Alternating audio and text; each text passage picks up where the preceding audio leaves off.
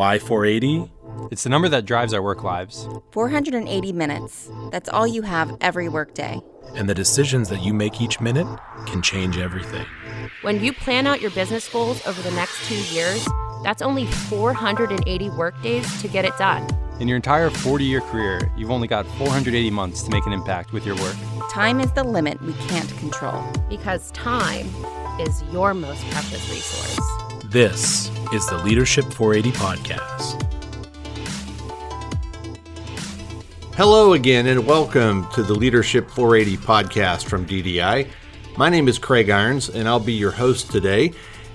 And our topic today is one related to the 480 months of a leader's career, and specifically talking about an important career transition that many leaders go through. And as the world is becoming more globally connected and you know people are not uh, necessarily living and working in the same place all the time as they once did.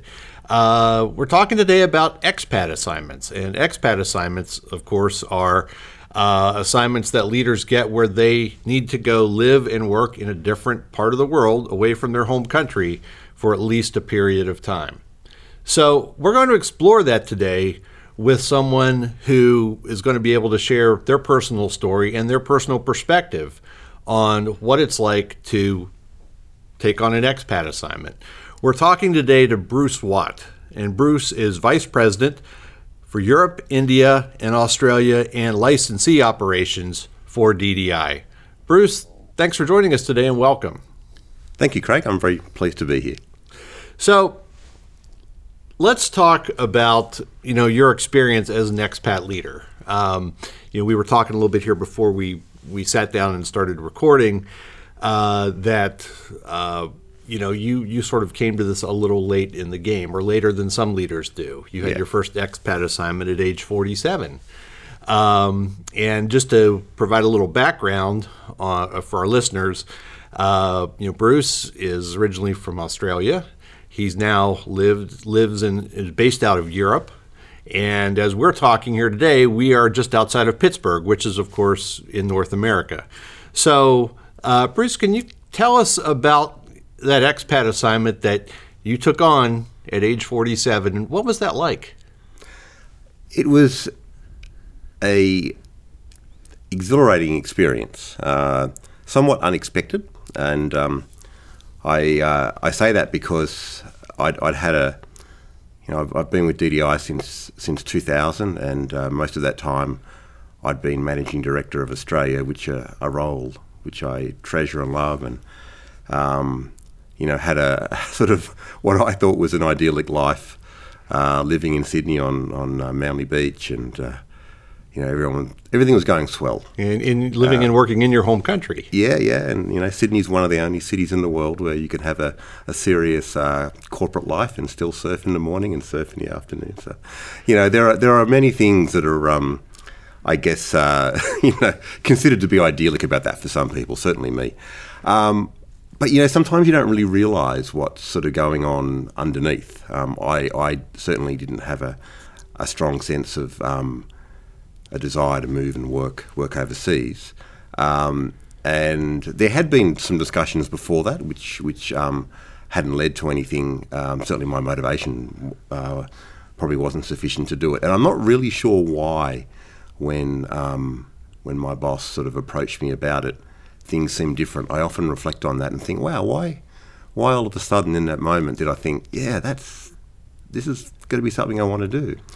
Um, so uh, the the role at the time was to um, to move with my family to uh, uh, to London and uh, manage uh, our our European business. Um, five five locations: uh, Paris, Dusseldorf, uh, Poznan in Poland, and Moscow. Uh, but it had a pretty strong mandate, and that, that was to do a, um, a, a, a business turnaround as quickly as possible.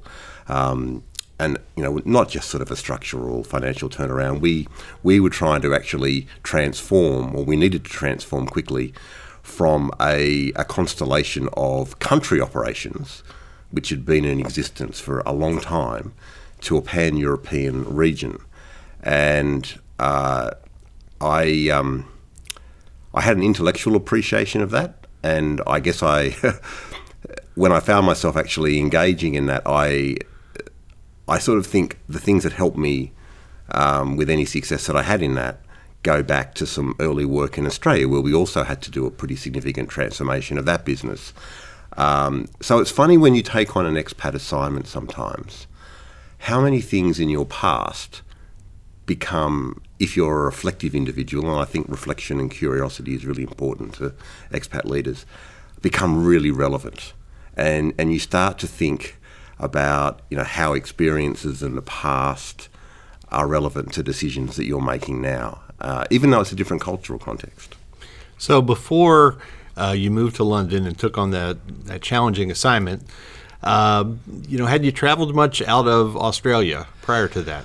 Uh, a lot for for work, I guess. Um, some client um, well, going back, you know, all Australians do their backpacking jaunts, um, and then and then some sort of, you know, when I worked in universities, conferences, and um, sure. some travel for work. But but nothing, you know, I would certainly not have made any claim that I was uh, a um, sort of a you know worldly travelled person, and um, to my great discredit, like a lot of Australians, we are educated very one dimensionally. You know, we uh, we don't learn languages and uh, so there's nothing you know now I now as I look at particularly Europeans and other Indians and people from the world who I, I sit at tables where people have three to five languages and they're only speaking English because I'm the only duffer there that can speak English so yeah. you know these things I see, see very differently now sure so language you know being kind of an obvious challenge that can come up yeah. um, but let's let's explore what were like some of the the biggest challenges that that you encountered in terms of okay, now you're suddenly living in a different part of the world, working in a different part of the world. You're having yeah. to drive results. Yeah. Uh, you know what was what were the, the, the toughest things you had to to confront and sort of adjust to? Well, you're, you're, you're trying to integrate many domains of life. Like, remember, I had my family with me, so um, getting them sort of uh, settled into um, in, into London and schools. Um, and I'm very fortunate to have, uh, you know, DDI was wonderful in that in that respect. Um, and I also have a pretty resilient family. So you know, um, both my my son was going into his final three years of school. My daughter was starting high school at the time, um, and um, you know, my wife is able to sort of, you know, manage all those things uh, pretty well, mm-hmm. uh, or very well. In fact, I shouldn't I shouldn't equivocate over that. Um, and uh, you know, they also had their pretty serious sport careers as well. So all those things fell into place, and that that quickly, and that's so important because an expat assignment is all immersive. um, and number one, you have to love your work, and and, and the intrinsic uh, passion that I have for, for the purpose of the work that we do um, means that you know the family arrangement that we have and the way that worked out was key. So that that that was the first thing I think that was a huge challenge that was overcome. Uh, and then in a in an operation like Europe, where you're pretty much given your your whole reason for being there is to fulfil uh, a cultural transformation, uh, a sort of financial um, financial transformation, and really, you know, from a from a DDI point of view, we were already immersed in our digital transformation at that time. Sure. So uh, I think the thing that I I reflect on is you just need to be unequivocally, intrinsically passionate about that, and um, you know the purpose of that. So. Yeah. Um, the next challenge, of course, becomes you know a whole lot of uh, very valuable and talented people who uh, are probably more attached to the past than where we're going. And if you can imagine, um, that's overlaid with um, you know all sorts of cultural and linguistic attachments with Germans and French and English people, um, to say the least, who you know are um, uh, being sort of integrated into a uh, and mobilised around one business mandate, and that takes a lot of uh, you don't do that on a spreadsheet. You don't do that through sitting back and having a plan on a on. A, you do that through uh, an innumerable number of conversations, most of which you hope will go well. So the majority of time that you're um, thinking and preparing in those early stages of an expat assignment, if you're asked to do a transformation, are how am I going to actually have this conversation, that conversation? What is the narrative here?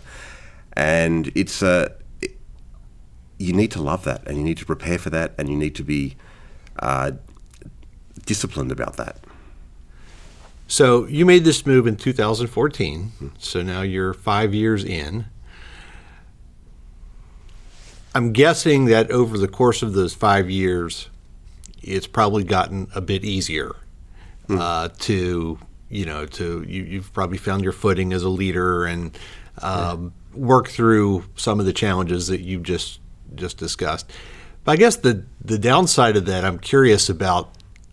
Can you get too comfortable to Yeah. where you, you think, okay, well, I've got a handle on this, and then you you kind of take your eye off the ball with some of the, the challenges that are still going to be there every day. Yeah, and I, I, I think that's a really good insight, Craig. I um, I, I guess um, the I do, I actually do see this with some expat um, uh, sort of colleagues that I've gotten to know over the years. Uh, it it can become uh, a little bit sort of static, and, and, and people sort of get attached to things. Um, I think the thing with um, the way things have gone for me, because the, the, the role sort of evolved pretty quickly. So over that five years, um, you know, sort of Europe, India, Australia, and then the uh, and then now the the licensee operations. Um, the challenge now probably uh, is with the increasing scope in the role, trying to maintain effectiveness with um, you know a, a, a broader role, and I I actually nostalgically pine for the days when I first arrived in Europe, and I had all my time to go and spend, you know, with clients and our teams in Germany and, and in France and, and, and Britain and, and elsewhere. I don't have that anymore, so. Um, trying to actually keep attached to um, sufficiently sufficiently not attached but sufficiently relevant um, is really hard. Um, and, and and it takes it just takes more thought and it takes more uh, wonderful leaders working with you. Uh, so it's a it's a it's a different sort of challenge. We're speaking today with Bruce Watt, Vice President for Europe, India, and Australia and licensee operations for DDI, and we're talking about his experience as an expat leader, a native Australian now living and working based out of London. Bruce, there are some people, you know, who aren't even comfortable working from home.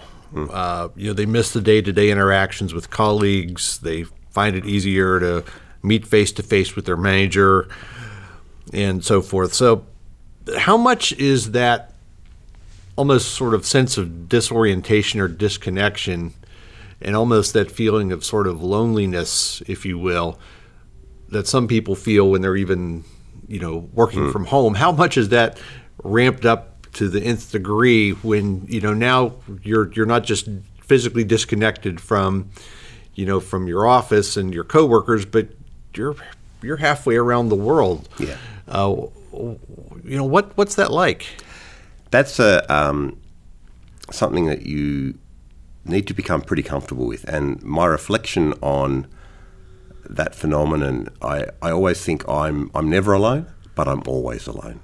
And and what that means is, uh, you know, I've um, most of the time I'm I'm I'm mobile. You know, we call London as a base, and I love London. My family's actually moved back to Sydney now, um, and I need to be connected with teams in Europe, in India, Australia, seven different licensee operations all over the world, and a lot of that communication is obviously virtual. Skype now is a big part of my world, um, and you know whether I'm on a plane or whether I'm sitting anywhere, it's a it's a really strange state of connectedness because um, I am physically alone. A lot of the time, I can't be with someone, but I'm I'm never alone. I'm I'm I'm connected either um, through emails, Thought, a Skype call, and in in fact, that's something that I use um, constantly as a a sort of reference point. Um, you know, a, am I connected enough to the to to to the people that I'm really there to serve. And um, again, that doesn't happen by chance. You you you need to set up an infrastructure whereby um, you've you've got a schedule, you've got things in place that um, ensure that connectedness is is is there. So there's a hell of a lot of organisation um, required. Otherwise, you know, to, to put it plainly, you're probably going to be sitting on an aircraft staring out of a window, feeling unconnected and, and miserable. Yeah, yeah, I, I could see how that that could be a reality for for a lot of leaders. Increasingly, I know in the U.S., colleges and universities offer semester abroad programs. So a lot of people who are even when they come out of when they come out of school and are entering their first real professional job, they've already had some experience living and maybe with an intern assignment or whatever, uh, living abroad. You came to this expat assignment age 47, uh, which, you know, is later than some other leaders might. And um, I don't want anyone to think I'm suggesting that 47 is old because, you know, you and I are about the same age. So, so just want to clarify that here. But, um, you know, do you think that having some more life experiences, uh, you know, kind of prepared you in a way that that you might not have been prepared and ready for this assignment had you gone at say age 25 or 26?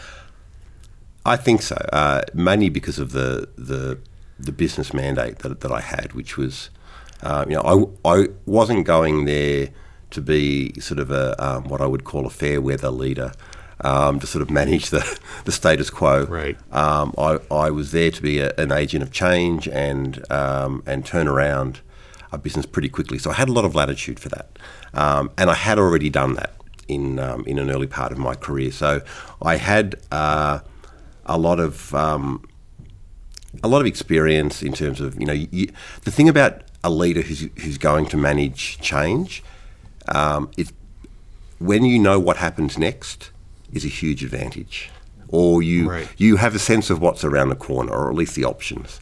And the first time I had to manage a, a major sort of uh, turnaround, I had no idea. I never knew what was going to happen next, and uh, it was um, fairly sort of chaotic.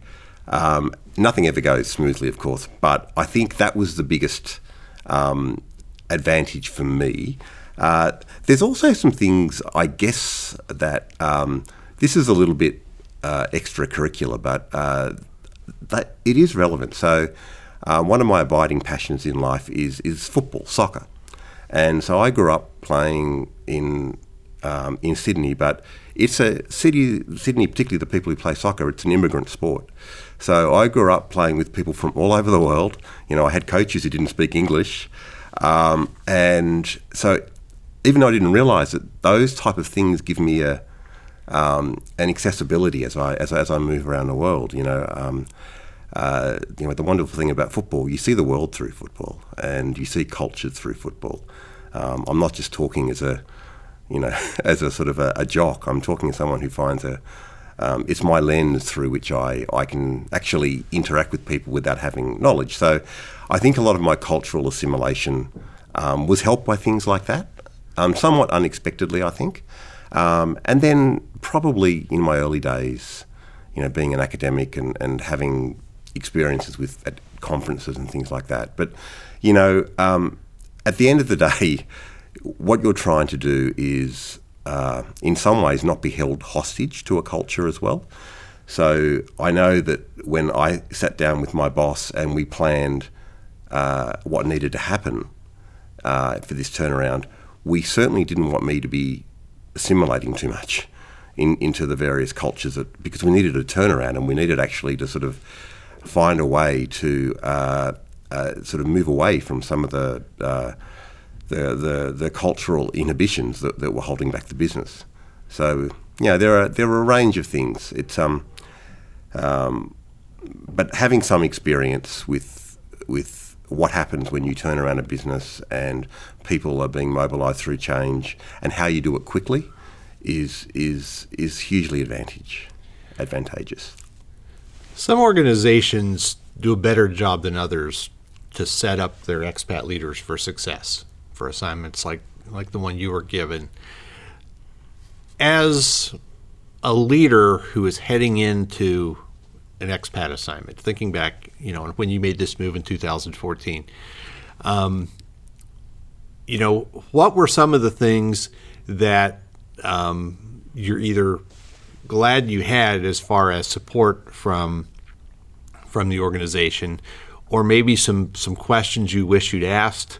Hmm. Uh, but you know, just sort of, I guess what I'm I'm, I'm really trying to, to get to is, um, you know, it's an assignment, so you're being sent there, hmm. uh, but there is probably some latitude of control that the leader themselves will have to help set themselves up for success. So, what yeah. kind of conversations do they need to have with, with say, with their manager? What kind of questions yeah. they need to make sure they're asking? What What are the things that leaders themselves can do to sort of you yeah. know, make sure they're getting the support they need? Well, I guess, and, and it's important not to, to cast the, the same brushstroke over all expat sort of assignments, but the most important thing is to know what you're being asked to do. Um, I guess certainly, you know, I wasn't early in my career, so I, I wasn't just, you know, I, I, was a senior leader who was asked to be asked to um, to do something. So the key question is, what am I being asked to do, and be really clear on that. Uh, and uh, you know, once you sort of really understand that, then at least you can ask yourself, what are the things that I need? Uh, and and for me, I uh, I need my family happy. Uh, so if that's taken care of, then um, I'm able to do what's what's needed. So um, I was very fortunate in the organisation was very supportive um, about that uh, because if it didn't work for the family, it didn't work, uh, you know, for Lisa and my children Jack and Ruby, it, I couldn't have. You can't do it. So. I would. That's that's particular for me. It wouldn't apply to everybody doing an expat assignment. Um, I think there's a lot of work that gets done in um, with expats that seems to be around, um, you know, cultural curiosity and, and all that sort of stuff. Um, and I agree with that to some extent. Uh, but actually, one of the reasons that you're given an expat assignment is to be a bit different, because um, you know it's uh, certainly if, if if you're as a leader, you're the only reason that anybody's investing in the expat assignment is for you to make a difference. Right. So actually, while while you need to work within a culture and and you need to have a curiosity, um, I it does bother me sometimes that a lot of expat preparation seems to be more about the sort of the culture than the business that you're being asked to uh, to work through. Um, and the other thing I've always felt, I'm a psychologist by background, is that you know, and I'm a psychologist, not a sociologist, right? So um, I'm really interested in cultures, but actually I'm being asked to work, look after, and mobilise people. So I deal with psychology. I don't deal with cultures, right. and and you know people are people and they have a psychology and a being. So that's probably something from my point of view that, that's really important too. I get horrendously offended when people stereotype cultures and say, "Ah, oh, these people are like this, these people are like that." Right. Uh, it's utterly unfounded and, and quite dangerous. So I think the the role of a, a psychological background in in an expat assignment is hugely advantageous as well. So let's reflect back a bit. I mean, you're again, you're five years in. Uh, you know, you've had a, a very successful uh, assignment uh, from from everything I've heard and from what I understand. But thinking back and looking back over your five years, what are some things that that you really got right, and what were some things that that maybe were some missteps for you? And again, yeah. thinking just of you know, what what are some practical takeaways we can offer our listeners who who uh, you know who might either be in an expat assignment or uh, you know maybe are in the process of being offered one? I think in in the context of uh, what I was asked to do, um, five years. So I'm not I'm not talking about the India, Australia, or the, or the licensee operations because that's more recently, but certainly Europe. Um, when I first went over and we were asked to sort of transform that business, and I wrote down what the uh, what my targets and goals were. Uh, they've been achieved, but they've been achieved too slowly, and I say that because Um, what I actually wanted to do in three years has probably taken four years and a bit longer now. Um, I uh, um, I say that with legitimate regret, but also you know on reflection, if what I could have done differently was when you've what I should have done. um, to be really specific about it, you know, when I first arrived over there and and I I looked at everything that needed to be done, and the poem that needed to be written. The thing that was the biggest influence, we had a leadership team that were really protecting the past, and we should have made much more drastic. I should have taken much more drastic action with that leadership team quickly because that probably cost us two years of time Wow. work, work, working through all those things, maybe 18 months. But that to me is the, if I had my time again, and it's the hardest thing to do. It's really the hardest thing to do. But when you really uh, um, confront what needs to be done, it's so often those senior leaders who are standing in the way. And if only we had made those, I had made those decisions uh, pretty much straight away, or even before I arrived, we would have moved so much more quickly. And and that's the thing about uh, I think an expat assignment when you're being asked to do something. They cost a lot of money. The organisation's investing a huge amount of money. So the obligation is to do it as quickly as possible to get a return on investment. So uh, my advice to anybody taking on an expat assignment is be really clear on that. Are you prepared to really do what's necessary? Because there'll be a lot of things working against that. You know, these are people that you're dealing with who have a, you know, um, they're much more immersed than you are, and you know, you don't take on an expat assignment to make friends. So, Right. um, those are I I do think that um, it didn't ultimately we got to where we needed to get to, but I just should have moved more quickly. That's that's my honest reflection, Craig. So to, to kind of boil that down, it almost sounds like the insight there is, you know, you you need to realize that you're there for a reason. Yeah, you are. You are. It's not a holiday. You know, Right. You know, this is from a from a capital allocation perspective. You know, we we invest hugely. Companies invest hugely, and and, and there's a reason. You know, and and. Uh, I think that's where um, you know there's an ideology of expat assignments and there's a practical capital allocation reason, and you know I think everybody on an expat assignment should should be comfortable with that. Um, You know, they're wonderful experiences. You get to, I mean, I, I, I thank God every day that it's been a wonderful experience, um, and I'm, I'm so much a, a better person for it. Uh, but that's that's not the purpose. Right. yeah. So, one more question, and this is a question we ask all of our guests. Thinking back over course of your career, uh, you know, can you share a moment of leadership that impacted you? Yeah. I think the um,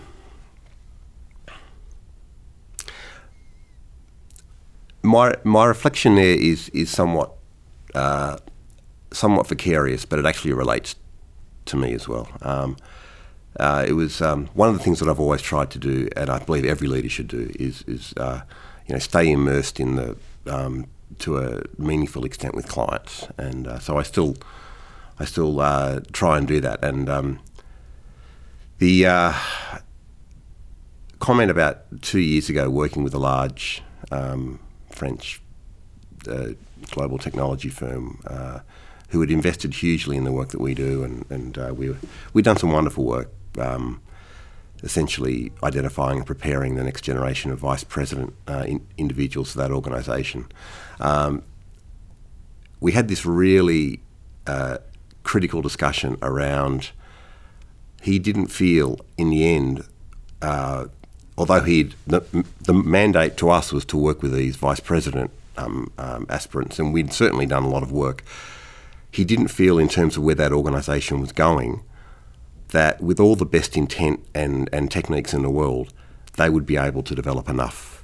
So what he what he said to me at the time was, we needed to start earlier with these people, and I, I think for me uh, the big shift for me as I as I think about leadership and and you know my role in as a leader as a team builder, I've probably focused as a senior leader too much on what's proximal around me, when you know, for instance in DDI uh, as a senior leader, the people who are going to transform more our, our organisations, we've got to skip one or two generations, and you know we need to focus on those people more at the front line. Uh, and as a senior leader, you need to be more obsessed with that, and that's um, for me. That's as I travel around the world with our teams now.